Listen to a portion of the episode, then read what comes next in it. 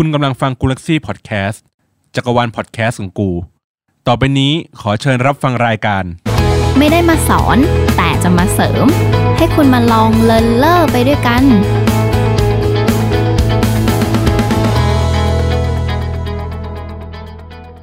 สวัสดีค่ะ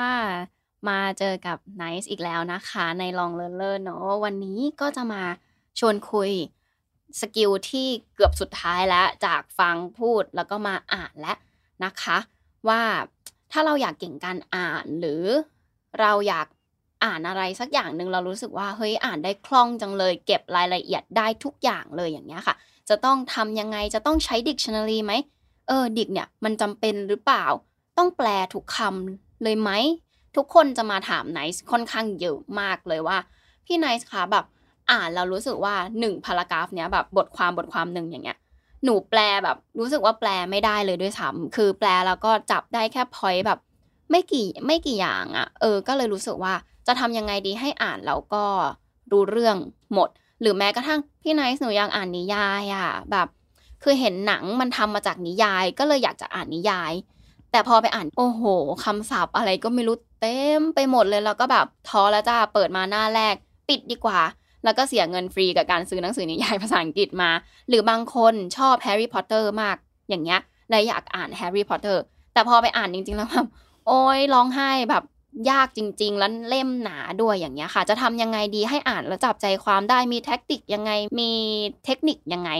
โอเค วันนี้ก็เลยจะมาพูดเรื่องนี้เนาะ ซึ่งเราก็อยู่กับสาวสุดสวย My Little Girl ของเราเหมือนเดิมนะคะ พี่อุ้ม สวัสดีค่ะ สวัสดีค่ะ คนเดิมเลยค่ะใช่มาเป็นเจ้าหนูจะไม้ให้น้องไนท์เหมือนเดิม น่ารักมากเป็นตัวแทนของน้องๆหลาย ๆ คนเนาะที่แบบอาจจะไม่ได้มีโอกาสมาคุยกับไนซ์โดยตรงใช่หรือว่าอาจจะมีปัญหาเดียวกันกับพี่อุ้มเนี่ยแหละ แต่ไม่กล้าบอกใครด้วยซ้ำไม่รู้จะแก้ปัญหายังไงดีแน่นถูกอต้อนงไหมใช่ค่ะอืมโอเค วันนี้คุยกันเรื่อง reading อ่าหรือการอ่านค่ะพี่อุ้มพี่อุ้มเป็นยังไงบ้าง โตมาคุ้นเคยกับการอ่านหนังสือภาษาอังกฤษหรือเปล่า ไม่คุ้นเคยกับอ่าการอ่านภาษาอังกฤษเลย แต่ภาษาไทยเนี่ยสู้ตายนะ อย่างที่อย่างที่น้องไนซ์บอกแฮร์รี่พอตเตอร์อะภาษาไทยอะอ๋อฉันสู้สุดอ่านเล่มละสามรอบขึ้นโอ้โห ภาคละสามรอบขึ้นคือฉันติดงอมแงมอืมเคยจะเอาภาษาอังกฤษมาฝึกเหมือนกันอืมอ่าหนังสือภาษาอังกฤษอะที่เคยจะเอามาฝึกก็คือ แมงมุมชาร์ลอตอะอืมอืมแมงมุมเพื่อนรักปะแล้วก็เชคสเปียร์พ่อค้าโอ้แห่งเวนิส แต่ว่าเป็นเล่มบางๆนะ เป็นเล่มแบบเหมือนแปลค่ะมาเพื่อให้ฝึกอะบางๆบางๆเลยอ่าแล้วก็แฮร์รี่พอตเตอร์เหมือนกัน ซึ่งทั้งหมดที่กล่าวมา ได้แค่สองหน้าแรกแล้วก็ที่กองอยู่ข้างหลังบ้านใช่ที่นั่งอ่านแล้วพยายามแปลแต่ละประโยคอะซึ่งค่ะแบบ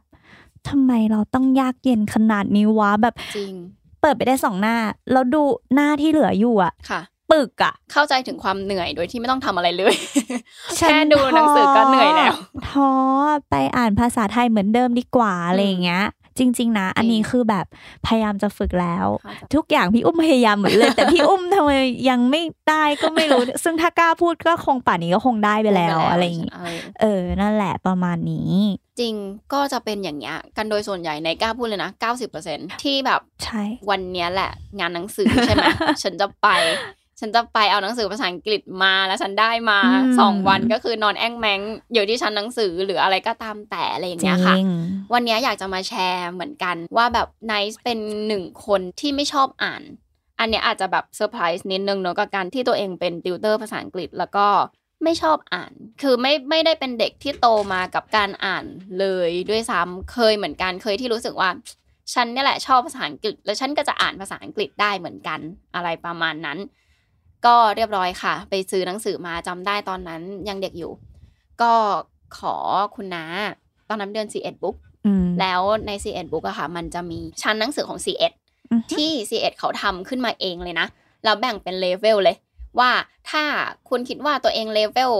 3ก็จะมีหนังสือเลเวลสำหรับเลเวล3ให้เลย ความน่ารักของหนังสือคืออะไรคือ 1. มันเป็นเล่มบางๆ เป็นนิทานหรือเป็นแบบเรื่องราวเป็นนิยายสั้นๆ อะไรประมาณเนี้ยค่ะพี่อุ้มแล้วก็ในหนังสือในแต่ละหน้านะคะ จะมีคำศัพท์ไว้ให้ข้างๆด้วยอ๋อโอ้ยแบบความแบบเจ๋งมากเลยรู้สึกว่าเฮ้ยเจ๋งอะแบบคำศัพท์ก็มีแปลไว้ให้ เราจะได้รู้เลยว่าเฮ้ยคำนี้แปลว่าอะไร ก็เลยซื้อมาคิดว่าโอ้ยเรื่องแค่นี้เองอ่านได้อยู่แล้วฉันชอบภาษาอังกฤษอะไรอย่างเงี้ยค่ะในก็เปิดปึ้งหน้าแรกไอ้คำศัพท์ที่เขาแปลมาให้อะอือหือก็ดีแหละ แต่บังเอิญไอ้คำศัพท์ที่เขาไม่แปลมาให้อะ ก็ไม่รู้เหมือนกันคือแบบก็คือนั่งในใจแบบ โอ๊ยตายแล้วคำนั้นก็ไม่รู้ อันนี้ก็ไม่รู้ อ่านไปสิบแปลไปห้ามอย่างเงี้ยค่ะ แล้วเสียเวลาสุดๆเลยกว่าจะผ่านไปแต่ละบรรทัดกว่าจะผ่านไปแต่ละแบบประโยคอะโหเหนื่อยมากคือเข้าใจความรู้สึกของคนที่รู้สึกว่าการอ่านมันยากอะมันทำยังไงมันยากยากแล้วอ่านไปอ่านมาแล้วยิ่งเป็นภาษาอังกฤษ แล้วเราต้องรู้สึกว่าฉันต้องเรียนกับการอ่านภาษาอังกฤษเนี่ยอือหืออยากจะเก่งภาษาอังกฤษผ่านการอ่านเนี่ย มันจะยิ่งทำให้เรารู้สึกเหมือนเราอ่านหนังสือเรียนอะท้อแป๊บหนึ่งหลับจ้ะใช่ใช่หลับหลับดีกว่าอะไรอย่างเงี้ยหรือไปทำอย่างอื่นดีกว่า การอ่านเลยเป็น skill ที่แบบเหมือนถูกลืมอะเอาง่าย ๆ ดีกว่าเหมือนแบบ fade หายไปเพราะคนส่วนใหญ่จะไม่ค่อยได้ไปโฟกัส แล้วพอไปโฟกัสมันก็รู้สึกว่ายากอะไรประมาณนี้อืมถามว่าอ้าวแล้วเธอไม่ชอบอ่านแล้ววันนี้จะมีอะไรมาแชร์มีนะ มีนะคะ อย่างเราก็โตมาเรื่อยๆ กับการที่เราปฏิเสธ การอ่านอะไรยาวๆมาตลอดเนาะแล้วก็พอมัธยม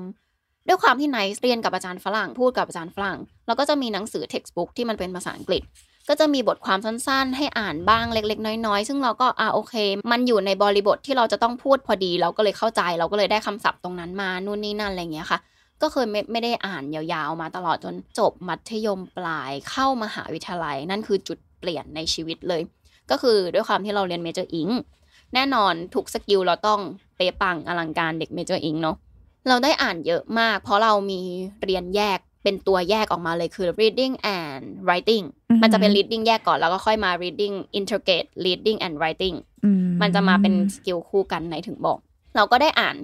แต่มันเป็นการอ่านแบบมีเทคนิคอะค่ะ อย่างที่คนเขาบอกถ้าหลาย ๆ คนเคยเรียนมา เขาจะบอกว่ามีการอ่านแบบอ่านแค่จับใจความสั้น ๆ แบบพรืดเดียว แล้วก็อือหือจับอะไรได้ แค่นั้นแค่นั้นก็รู้เรื่องแล้ว กับการอ่านแบบที่ จับแค่บางคำบางคำบางคำมาอะไรประมาณเนี้ยมันก็จะมีเทคนิคของมัน ซึ่งเราก็ได้อยู่แล้วอะแบบหมายถึงว่าพอมันอะไรที่มันเป็น structure ที่มันมี structure ของมันอย่างเงี้ยค่ะไนซ์ก็จะทำได้ดีอืมแต่ถามว่าไอ้ทั้งเรื่องนั้นอะถ้าให้ไปทำข้อสอบแบบกากบาทอะเหมือนข้อสอบสอบเข้าอะพี่อุ้มสอบเข้ามหาลัยอะไม่รู้เรื่องนะไนซ์เคยแบบ ตอนสอบเข้ามหาวิทยาลัยจำได้ว่ามีสนามสอบหนึ่งใช้ข้อสอบที่เป็น reading ล้วนอืมเรียบร้อยค่ะ เหตุการณ์ที่เกิดขึ้นกับนายคือในหลับ ในหลับใส่ข้อสอบมันอ่านอะเนาะความแย่คือในหลับใส่ข้อสอบพี่อุ้มแล้วนายก็ โอเคจะหมดเวลาแล้วคือตื่นมาอีกทีนึงก็ทำไงดีวะมั่วอืมมั่วเลยแบบ เอาเท่าที่ได้เลยอย่างเงี้ยค่ะ คือมันเป็นคนแบบเนี้ย แล้วพอมามาหาวิทยาลัยปุ๊บเราก็เปลี่ยนมาเรื่อยๆ เหมือนถูก force ถูก force มาตลอดว่าเราจะต้องอ่านแล้วเพื่อจะเอาไปเขียน กลายเป็นว่า ไนซ์ได้การอ่านจากการที่ไนซ์จะเขียน อืมอืมมันเป็น skill มาคู่กัน ถามว่าทำไมอยู่ดีๆ ไปอ่าน แล้วก็ต้องมานั่งเขียนอะไรประมาณเนี้ยคือ ด้วยความที่เวลาเราเรียนมนุษยศาสตร์เนาะไนท์จบมนุษยศาสตร์มา ซึ่งมันไม่ได้เรียนแค่ภาษา มันเรียน culture อืมันเรียน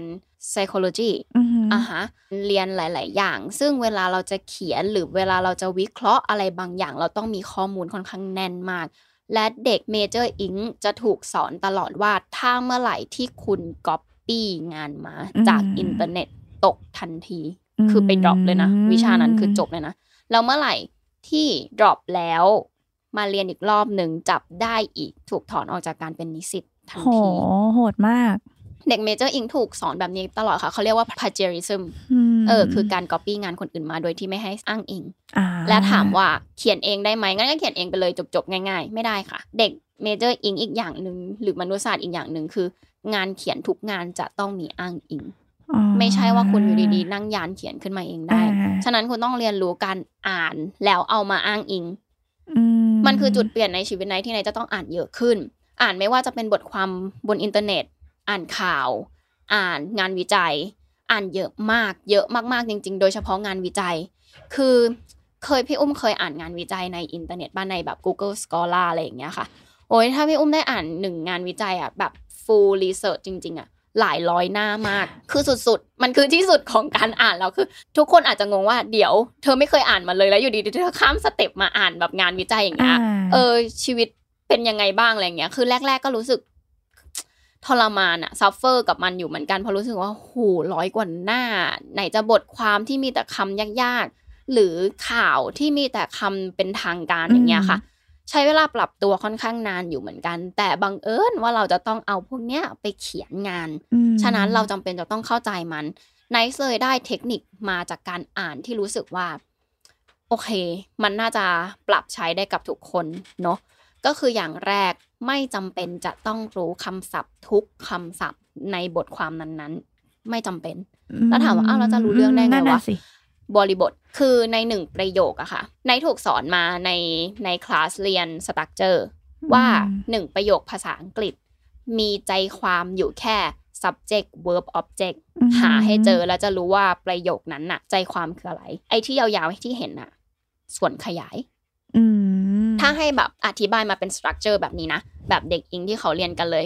แล้วไนท์เคยถูกสอนให้หา subject verb object ในประโยคที่ยาวสามบรรทัดอืมแล้วมันมีแค่ subject verb object จริงๆ เพราะอะไรภาษาอังกฤษอะค่ะ ความน่ารักของภาษาอังกฤษคือถ้าเรารู้ว่าภาษาอังกฤษไม่สามารถมี verb ได้สองตัวอืมทุกคนจะรู้เลยว่า point ของหนึ่งประโยคมี verb ได้แค่ตัวเดียว อืมอ้าวแล้วที่ยาวๆคืออะไร ส่วนขยายค่ะ อืม อันเนี้ยเป็นกราฟมาแล้วเราค่อยมาว่ากันเดี๋ยวถ้าร่ายยาวเดี๋ยวจะหลับกันนั่นแหละอืมอยากบอกไว้ก่อนว่าใจความของภาษาอังกฤษคือมี subject มี verb แล้วก็มี object แค่นั้นนะคะอืมถ้าอยากจะเชื่อมต้องมีคำเชื่อมเสมอ and for no but yet so moreover อะไรก็ตามแต่ต้องมีคำเชื่อมมันถึงจะมี verb แท้อีกหนึ่งตัวได้อืมนั่นแหละ point ของการอ่านของไนท์อืม ไม่ว่าจะยาวแค่ไหนก็ตามแต่ไหนจะหา subject verb object จบเลย ข่าวจะยาวแค่ไหนก็ตามแต่ไหนหาอ่า subject ใครทำอะไรที่ไหนจบจบแล้วนั่นคือ point ของการอ่านนะคะ บริบทจะเป็นตัวช่วยเราให้เราเข้าใจมากขึ้นว่า ใคร อ๋อ คนนี้เหรอ สมมุติเขาให้ชื่อคนนี้มาแล้วบอกว่าเป็น prime minister อะเราก็จะเข้าใจแล้ว อ๋อ ผู้ชายคนที่ชื่อเนี้ย เป็นนายกรัฐมนตรีนะอือหือออะไรประมาณเนี้ยค่ะ แต่ถามว่าจำเป็นต้องรู้ไหมว่านายกรัฐมนตรี อาจจะไม่จำเป็นในบริบทนั้นๆ อาจจะรู้แค่ว่า ผู้ชายคนที่ชื่อเนี่ยทำสิ่งนี้ แค่นั้นพออมอะไรประมาณเนี้ยค่ะ การอ่านมันจะช่วยเราเซฟเวลาค่อนข้างเยอะในการรู้ว่าในหนึ่งประโยคเนี่ย มี subject คนนี้คนนี้ทำอันนี้นะทำอะไรแล้วไงต่อออืมอะไรประมาณเนี้ยค่ะส่วนอื่นๆ มันจะจำเป็นก็ต่อเมื่อเราจำเป็นต้องใช้ อืมอืมวันเวลาสถานที่อะไรก็ตามแต่เราค่อยเก็บไว้ตอนที่เราจำเป็นจะต้องรู้จริง ๆ อะไรประมาณนั้นเนาะอืมนั่นคือเทคนิคของการอ่านที่จะทำให้ตัวเองไม่ไม่เบื่อ แล้วก็ไม่ได้รู้สึกว่าเฮ้ยอ่านยาวจังเลยม อะไรประมาณนั้น แต่อันนี้ไม่รวมกับพวกนิยายนะเพออ่านินิยายเราต้องเขาเรียกอะไรวะ ซึมซับกับ environment ในนั้นฉากซีนต่างๆ ที่เขาพยายามจะอธิบายมาให้เราแล้วเราอินนะคะ เออ อันนั้นอะนิยายก็เป็นอีกตัวหนึ่งที่ถ้าคล่องการอ่านแล้วค่อยไปอ่านนิยายก็ได้อ่าที่มันยาวๆอะไรประมาณนี้เนาะนั่นคือสิ่งที่ไหนอยากจะบอกแล้วถามว่า dictionary สำคัญไหมพี่อุ้มเป็นอีกหนึ่งคนไหมที่เปิด dictionary เอ้ยเมื่อก่อนคือ เราก็โตมากับดิกถ้าต้องใช้อืมแปลภาษาอังกฤษเนาะเพราะค่ะเมื่อก่อนไม่มีแบบ Google Translate เป็นนี้เลเล่มยใช่ปะเป็นเล่มเออเออหนาใช่ใช่ใช่หนาเตอะๆเลยแล้วเราก็ไม่ได้มี talking dick อะอ่าอ่าเราไม่ได้มีแบบนั้นอ่าไงใช่ใช่ใช่แต่ก่อนใช้ดิกเล่ม ยังไงก็ต้องพกดิกเล่มไปโรงใช้เรียนแบบไทยอิงหรืออิงอิงหรือ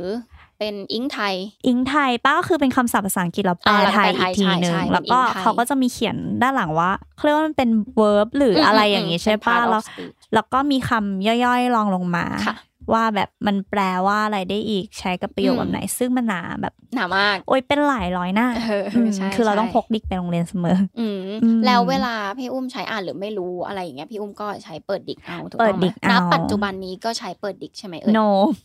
ปัจจุบันนี้ก็จะเป็น Google Translate ตีมือให้ใช่หักตรงนี้เลยได้ไหมใช่ก็คืออันนี้คือแบบ ก็สำหรับคนอย่างพี่เลยนะเอาง่ายคือ ฉันอยากรู้คำไหนพิมพ์ไปอ่าซึ่ง Google แปลมาก็เจ็บปวดน่ารักใจเหมือนกัน เขาก็น่ารักในส่วนของเขาแหละ ใช่ Google ใช่อะแต่ว่าก็เอาจริงก็นิดนึงก็นิดนึงอืมเรารู้เราพอจะรู้แล้วแหละว่า โอเค แปลมามันก็มีแบบว่าบ้างเล็กน้อยค่ะใช่เราก็เอามาอันแดเขาก็ทำหน้าที่ได้ดีที่สุดของเขาอ่าใช่ ใช่อืมจริง ๆ แล้วการใช้ dictionary จริง ๆสำคัญไหมสำคัญสำคัญเหมือนกันนะคะ แต่ไนท์สอนน้องเสมอ คือถามน้องที่เรียนกับไนท์มาตลอดได้เลยว่า ถ้าให้ไนท์แนะนำ dictionary หรือการแปลผ่านดิกอะอืมสิ่งหนึ่งข้อต้องห้ามก็คือห้ามแปลผ่าน Google Translate าแน่นอนอยู่แล้วคำเป็นคำคำๆอะ Google work work จริง ๆ แต่ถ้าเป็นประโยค เป็นประโยคไม่ work เลยอ่าไม่ว่าจะเป็นไทยเป็นอิงหรืออิงเป็นไทยก็ตามแต่นะคะ ไม่ work เลยเพราะว่าเขาแปลตรงตัวมากเขาแปลแบบ AI แปลอ่าอ่าเอาง่าย ๆ ฉะนั้นทุกอย่างมันจะไม่ถูกหมุนไปตามบริบทที่เราอยากจะพูด อะไรประมาณนั้น แล้วก็อีกอย่างหนึ่งภาษาไทยกับภาษาอังกฤษ ภาษาไทยเวิ่นกว่าภาษาอังกฤษอยู่แล้วอืมโดยปกตินะคะ เราจะใช้ verb ซ้อน verb กันอยู่แล้วกำลังจะไปกินข้าวแล้วนะ อะไรอย่างเงี้ยค่ะ คือมีแล้วนะอีกต่างหากทั้งนั้นที่ภาษาอังกฤษมันไม่มีนะแล้วนะ เนี่ยอะไรประมาณเนี้ย อืม อย่างเงี้ยค่ะ ฉะนั้นมันไม่ตอบโจทย์แน่ๆ Google Translate เอ่อ dictionary ที่จะแนะนำให้ใช้จริง ๆ อันนี้ไม่ใช่ประโยคนะ บอกเออต้องบอกไว้ตรงนี้ก่อนเลยนะว่า ไม่มี dictionary บนโลก นะคะ ที่จะสามารถแปลประโยคให้ได้ทางประโยคทั้งประโยคอืมไม่มีนะ ตอนนี้ยังไม่มีใครสามารถ invent หรือคิดค้น dictionary ที่สามารถแปลประโยคได้แล้วสวยเหมือนเราแบบแปลเองจริง ๆ อย่างเงี้ยไม่มีนะคะณตอนนี้ฉะนั้นเวลาเซิร์ชเราเจอ อุ๊ยอันนี้น่าจะแปลดีกว่า Google แหละ ดูแบบน่าเชื่อถือไม่มีนะคะณตอนนี้อืมในกล้าบอกเลย ฉะนั้นดิกที่อยากให้ใช้ถ้าเป็นไทยอิง เอาไทยเป็นอิงก่อนเนาะจะเป็นลองดู นะคะ ดิกสีส้มลองพิมพ์เข้าไป L O N G D O ลองดู ถามว่าทำไมถึงต้องเป็นดิกอันนี้ เพราะว่าจากประสบการณ์ที่ตัวเองใช้มาทั้งหมดก็รู้สึกว่าอันนี้แปลได้ดีสุดอืแล้วก็มีคำไทยคำไทย match กับคำอังกฤษได้ค่อนข้างเออโอเค รู้สึกว่าคลังในคำคำศัพท์เขาค่อนข้างเยอะอืมโอเค work มาก หรือถ้าเป็นอังกฤษเป็นอังกฤษแล้วก็เป็นไทยลองดูก็เจ๋งเหมือนกัน ก็รู้สึกว่าเออเออเขามีคำค่อนข้างเยอะเหมือนกัน แล้วที่จะให้ใช้ควบคู่กันเสมอเสมอเสมอเลย ก็คือ อย่าใช้แค่ไทยอิงหรืออิงไทยโดดโดดๆให้ใช้อิงอิงด้วยอืมไม่ค่อยมีใครใช้อะค่ะ แบบหมายถึงว่า เวลานายแนะนำน้องไปแบบเนี้ยทุกคนก็จะโอเคโอเครับทราบ แต่พอถึงเวลาจริงๆปุ๊บก็จะไม่ค่อยไม่ทุกใช่คนก็จะลืมอ่าแต่ไนายบอกเลยว่ามันสำคัญมากสำคัญเพราะว่าอะไรเพราะว่าดิกในแอปหรือในเว็บไซต์อะค่ะ เขาจะไม่มีตัวอย่างประโยค ที่มันถูกใช้จริงๆอะมาให้เราดู ต่อให้มีก็ไม่ชัดเจนมากพอ ฉะนั้นในายถึงแนะนำว่าถ้าหาแล้วไทยเป็นอิงหรืออิงเป็นไทยก็ตามแต่เอาคำนั้นไป search ในดิกอิงอิงด้วย จะได้ความหมายที่ชัดเจน จะได้ความหมายที่ถูกต้อง ได้รูปแบบประโยคที่จะได้ใช้จริง ๆ แล้วมันถูกต้อง เว็บที่ไนท์แนะนำคือ Cambridge Dictionary อืมนะคะ ดีมากคลังคำศัพท์เยอะมาก นอกเหนือจาก ได้คำศัพท์แล้วได้ synonym ด้วยคือคำเหมือนสมมติ ใช้คำว่าอืม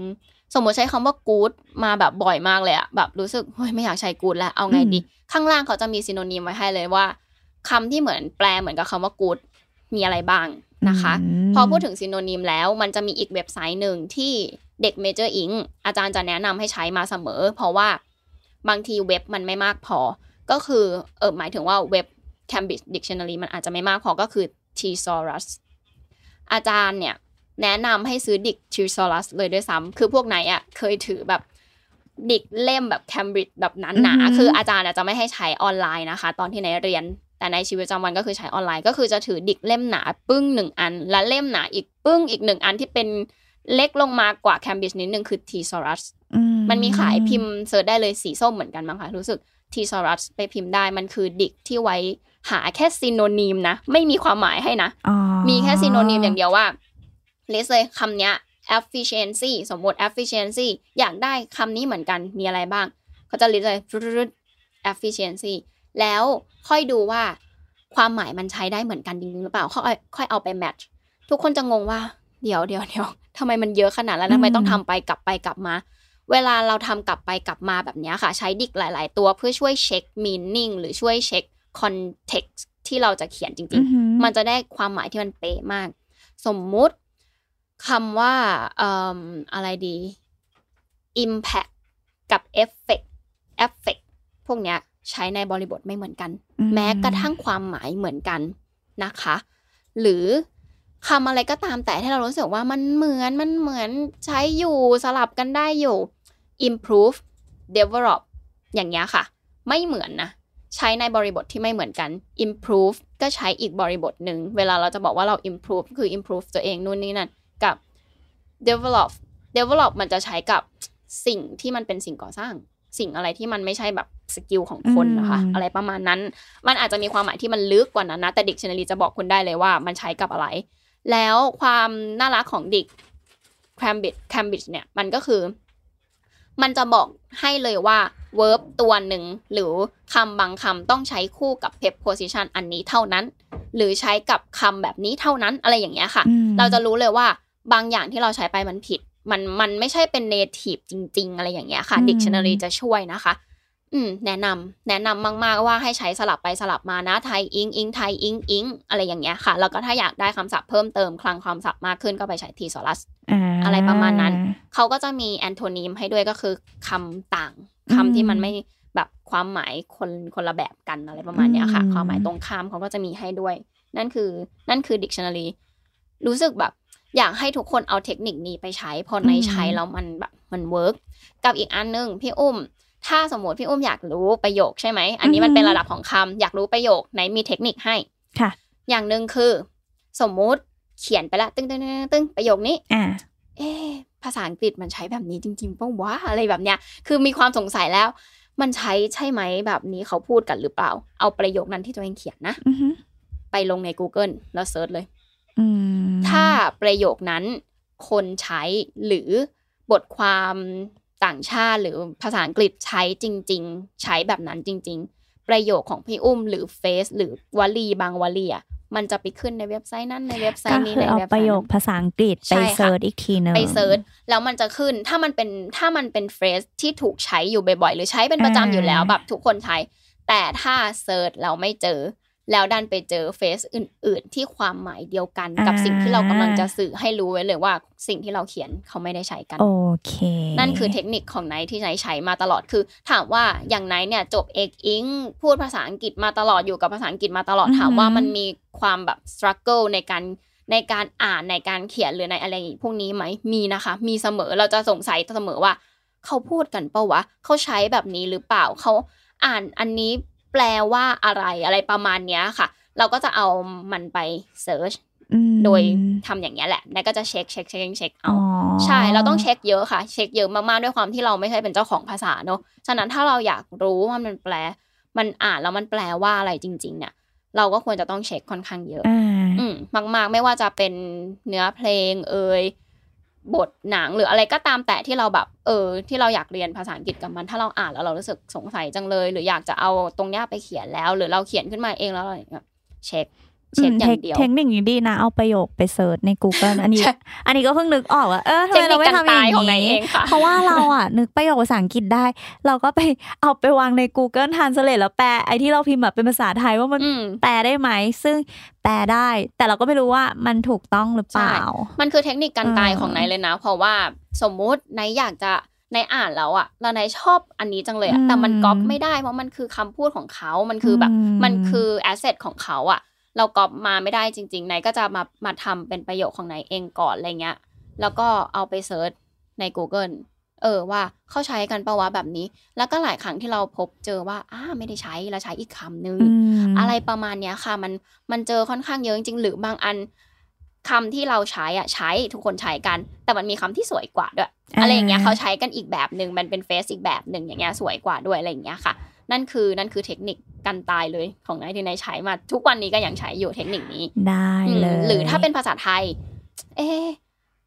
ลักษณะประมาณเนี้ยประโยคประมาณเนี้ยเขาใช้กันอะอะไรแบบ อยากรู้ว่าเขียนยังไงดี คิดเป็นภาษาอังกฤษเองก็ไม่ออกมแบบเทคนิคโง่ๆเลยนะอันเนี้ยทำไงคะคือ เอาคำนั้นที่อยากรู้ว่าพิมพ์เข้าไปใน Google แล้วเว้นวรรคแล้วบอกว่าภาษาอังกฤษอ่าอันเนี้ยพี่ทำบ่อยถามว่ามันมีไหมมันมีนะ มันมีหลายคนที่ตั้งกระทู้แหละ อ่าฮะใช่ไอยอันนี้ยังไงแล้วก็อันนั้นยังไงอะไรอย่างเงี้ยค่ะ อย่าอย่าเอาจาก Google Translate นะอ่าเอาจากกระทู้ข้างล่าง ถ้าหาแล้วมันไม่เจอ จะบอกว่าความฉลาดของ Google มันจะจับ keyword สำคัญให้อยู่แล้ว แล้วมันจะมันจะได้คำแปลของบางคำออกมา เอาคำนั้นอะมารวมเป็นประโยคของตัวเองก่อน แล้วก็เอากลับไปแปลเหมือนเดิมไปเอากลับไปไปเซิร์ชใน Google เทคนิคเดิมประมาณเนี้ยค่ะ อันเนี้ยคือคือเทคนิค แล้วก็การอ่านอีกอย่างหนึ่งคือหนึ่งถ้าเรามันจะช่วยเราเรื่องเรื่องการเขียนด้วยใช่ไหมมอีกอย่างหนึ่งคลังคำศัพท์เราจะได้โดยแบบอัตโนมัติเลยฟึบมันจะแบบแอบสอบจำโดได้ยแบบเองจำได้เองเพราะเราพ ราะอะไรอ่านเองเจอเองแปลเองจำเองมันมันเกิดจากการเรียนรู้ด้วยตัวตัวเอง ไม่ต้องมานั่งท่องแปลทีละห้าคำให้ฝืนใจ จริงจริงๆเราก็จะเข้าใจบริบทนั้นๆ ไปเอง เราก็จะเขียนคล่องขึ้นคลังคำศัพท์เยอะขึ้นด้วยค่ะ อันนี้แอบมีเทคนิคส่วนตัว ซึ่งอืมส่วนตัวจากพี่อุ้มเฉยเลยว่ะไม่น่าเชื่อ คือก็ที่เคยเรียนกับอ่าครูที่สอนออนไลน์เนอะเขาก็แนะนำมาว่าถ้าเกิดอยากอ่านอืม พี่อุ้มลอง search อ่าเขาเรียกว่าอะไร พิมพ์คำว่าบทความภาษาอังกฤษแบบง่ายๆอ่าเฮ้ยพี่ search ไปแล้วพี่เจอเป็นบทความสั้นๆ แบบอืมน่ารักเลยอะอืมแบบที่แปลออกมาว่า แม่ใช้ให้ไปซื้อของเออฉันไปซื้ออันนี้มาอืมแล้วเอาประมาณว่าแบบฉันไปซื้ออันนี้มา แล้วก็ซื้ออันนี้แล้วก็ซื้ออันนี้ที่ตลาดค่ะอะไรแค่นี้เองอะเออเออเออเออแบบให้เรานั่งอ่านแล้วเราอืมนั่งแปลแบบน่ารักขำๆแล้วเขาก็จะอืมมีแบบว่าเป็นเลเวลอะค่ะ ระดับความยากอะไรเขาก็จะมี ซึ่งเราเลือกบทความง่ายๆ สั้นอืมๆก่อนอย่างนี้อันก็อาจจะช่วยคนที่อยากทดลองอ่านทดลองแปลได้อยู่บ้างอืมอืมเออ ดีนะนายก็เคยนะ ตอนเด็กๆเคยเหมือนกัน บทความอ่านก่อนนอนน่ารักง่ายๆน่ารักอะน่ารักใช่เออใช่มันมันก็จะมีอยู่ค่ะ แต่ถ้าให้แนะนำแหล่งที่แบบ เอ้ย ไปอ่านมีลองไหมไปมีอ่านไหมดูอะไรอย่างเงี้ยค่ะ ถามว่ามันมันจะมีไหมในในไม่ได้อยากจะแบบ แนะนำว่าเป็นเว็บเว็บนี้อะไรอย่างเงี้ยค่ะไหนอ่แต่มันจะมีเว็บไซต์ต่างประเทศอะค่ะอืมมันจะมีเว็บแบบที่เป็นไลฟ์สไตล์อะคือเราเข้าไปอ่านพวกแฟชั่น พวกอะไรพวกเนี้ยได้อืมในต้องขอโทษจริง ๆ ว่านายจำชื่อเว็บไม่ได้ แต่เราสามารถแบบ search ได้เลยนะ เป็นแบบเป็นเรื่องของแฟชั่น เป็นเรื่องของไลฟ์สไตล์เป็นเรื่องของ movie อ่ามันจะเป็นแบบเว็บไซต์ประมาณนั้น พวกของผู้หญิงเอ่ยผู้ชายเอ่ยอย่างเงี้ยเข้าไปอ่านคำศัพท์หนึ่งคือจะได้คำศัพท์ที่มันค่อนข้าง in trend อะคือมันจะได้แบบ idiom ได้สำนวนอะไรที่วัยรุ่นเขาใช้กันอะไรประมาณเนี้ยค่ะ แต่ถ้าเป็นหนังสือ หนังสือนี่ในค่อนข้างแนะนำหนังสือที่เป็นแบบ จะบอกไงดีที่มันเป็นทางการนิดนึงอืมอารมณ์ประมาณนั้นคือหนึ่งมันคือไม่ใช่อะไรหรอกหนึ่งมันได้ความรู้ด้วยเอออย่างเช่น หนังสือที่ไนท์สนใจ เดี๋ยวนะมันขายอยู่ในเอเชียบุ๊กพวกหนังสือที่เป็นแบบ will power ในไม่แน่ใจเหมือนกันว่าว่า ทุกคนเคยเห็นไหม แต่มันขึ้นแท่นอันดับติดอันดับที่ขายดีเลยนะคะอืมันเป็นหนังสือที่เหมือนสอนเราเชิงจิตวิทยาด้วยอะไรอย่างเงี้ยค่ะ เกี่ยวกับความอยากความอดกลั้นความอยากของเราเวลาเราอยากจะทำอะไรสักอย่างหนึ่งชื่อหนังสือว่า will power เลยนะอืมและหนังสือพวกเนี้ยคำศัพท์ง่ายจ้ะ คำศัพท์ง่ายมาก แล้วก็มันไม่ได้ง่ายมากขนาดนั้นนะแต่หมายถึงว่าเราสามารถเข้าใจได้ด้วยตัวเองอะไรประมาณเนี้ยค่ะอือหืออืมอารมณ์ประมาณนั้นคือพวกหนังสือที่ขึ้นแท่นของเอเชียบุ๊กอะซื้อได้เลยจ้ะบอกเลยง่ายมากง่ายจริงๆไม่เคยเดินเข้าร้านนั้นเลยบอกเลยว่ามันง่ายพวกหนังสือที่เป็นแบบสอนอะไรพวกเนี้ยด้วยในในค่อนข้างแนะนำนะคะเอ่อหลายคนถ้าสมมุติจบ EP นี้ไปฟังฟังเสร็จแล้ว แล้วก็จะเดินเข้าเอเชียบงจริงๆมันจะมีอีกเล่มหนึ่งที่ชื่อว่า Sapiens เอ่อ แนะนำสำหรับคนที่อยากจะพัฒนาภาษาอังกฤษขึ้นไปอีกหนึ่งระดับสำหรับคนที่มีพื้นฐานแล้วนะ Sapiens อ่าฮะนะคะคำศัพท์จะค่อนข้างยากหน่อย แต่ว่า work อันนี้ก็ดีเหมือนกันนะคะค่ะประมาณนี้แล้วก็อ่านอ่านยังไงก็นั่นแหละอย่างที่บอกก็คือ ให้ เหมือนค่อยๆอ่านไปเรื่อยๆ อย่าแปลทุกคำเหมือนที่อืมไนท์ทำตอนเด็กนะอืมันจะทำให้เหนื่อยเหนื่อยโดยที่ไม่ต้องทำอะไรเลย ไม่ต้องออกกำลังกายด้วยซ้ำไม่ต้องไปวิ่งไม่ต้องทำอะไรเลยคืออมอ่านหนังสือก็เหนื่อยแล้วอะไรอย่างเงี้ยค่ะค่ะก็คือค่อยๆ ดูบริบทรอบข้างไปค่ะเรื่อยๆนะคะ ประมาณนี้นั่นคือเรื่องของการอ่าน จริง ๆ ถามว่าพวกแบบอ่านในทวิตเตอร์อะในทวิตเตอร์หรือพวกแบบอะไรในโซเชียลอย่างเงี้ยค่ะ ช่วยได้ไหมก็แอบช่วยได้นะอ่าแต่มันอาจจะสั้นเกินไปนิดนึงสำหรับอ่าการอ่านมันอาจจะยังไม่แบบ มันไม่ต่อเนื่องอะค่ะ อารมณ์ประมาณนั้นค่ะนะคะ อืมสำหรับพี่อุ้มมีอะไรที่อยากจะเสริมอีกไหมจริง ๆ ก็ไม่มีวันนี้ได้เยอะเหมือนกันนะอืมจากที่น้องนายบอกว่าน้องนายก็ไม่ชอบอ่าน แต่ก็ได้ใช่อะไรจากน้องนายเยอะเหมือนกัน เทคนิคใช่อะไรอย่างนี้ คือจากคนไม่ไม่อ่านจำเป็นมาต้องอ่านอย่างเงี้ยค่ะ มันก็เลยอืมทำให้เรารู้สึกว่า เออเรามองภาพค่อนข้างออกเหมือนกันว่า การเป็นคนไม่ชอบอ่านอะ มันมันเป็นยังไงอะไรประมาณเนี้ยอะไรอีกอย่างหนึ่งอย่างที่ไหนบอก เออการอ่านจะทำให้ภาษาสวยขึ้นอ่าให้เดี๋ยว EP หน้าเราพูดถึงเรื่องของ writing skill เนอะค่ะฉะนั้นเราจะได้รู้แล้วว่าทำไมเราถึงต้องมี skill ของการอ่านก่อน มันถึงไปที่ writing ได้ดีได้คล่องขึ้นเลย เพราะว่าถ้าเมื่อไหร่ที่เรายังอ่านไม่คล่อง สิ่งตามมาคือเราจะเขียนไม่คล่องอืมันคือคู่กันนะคะ มันคือ skill คู่กันจริงค่ะๆคือ มันไม่มีทางที่คนอ่านไม่คล่องแล้วจะเขียนคล่องไม่มี อืมอืมการเขียนมันจะกลายเป็นเหมือนการแปลตรงตัวทันทีเลยค่ะนะคะ เดี๋ยวเรามาคุยกันต่อใน EP หน้าได้ที่เป็นเลย writing skill แล้วเราก็จะปิด แบบมหากราบสกิลของเรากันแล้วก็ได้ค่ะ เดี๋ยวเจอกัน EP หน้านะคะ ได้เลยโอค่ะเค ก็เหมือนเดิมนะคะ สามารถติดตามช่องทางของ Galaxy Podcast ได้นะคะ Omni Studio Spotify Google Podcast แล้วก็ Apple Podcast นะคะ มาเจอ Nice กับอุ้มเหมือนเดิมเนาะโอเคค่ะ วันนี้ไปละค่ะ บ๊ายบายบายบายค่ะ สวัสดีค่ะค่ะ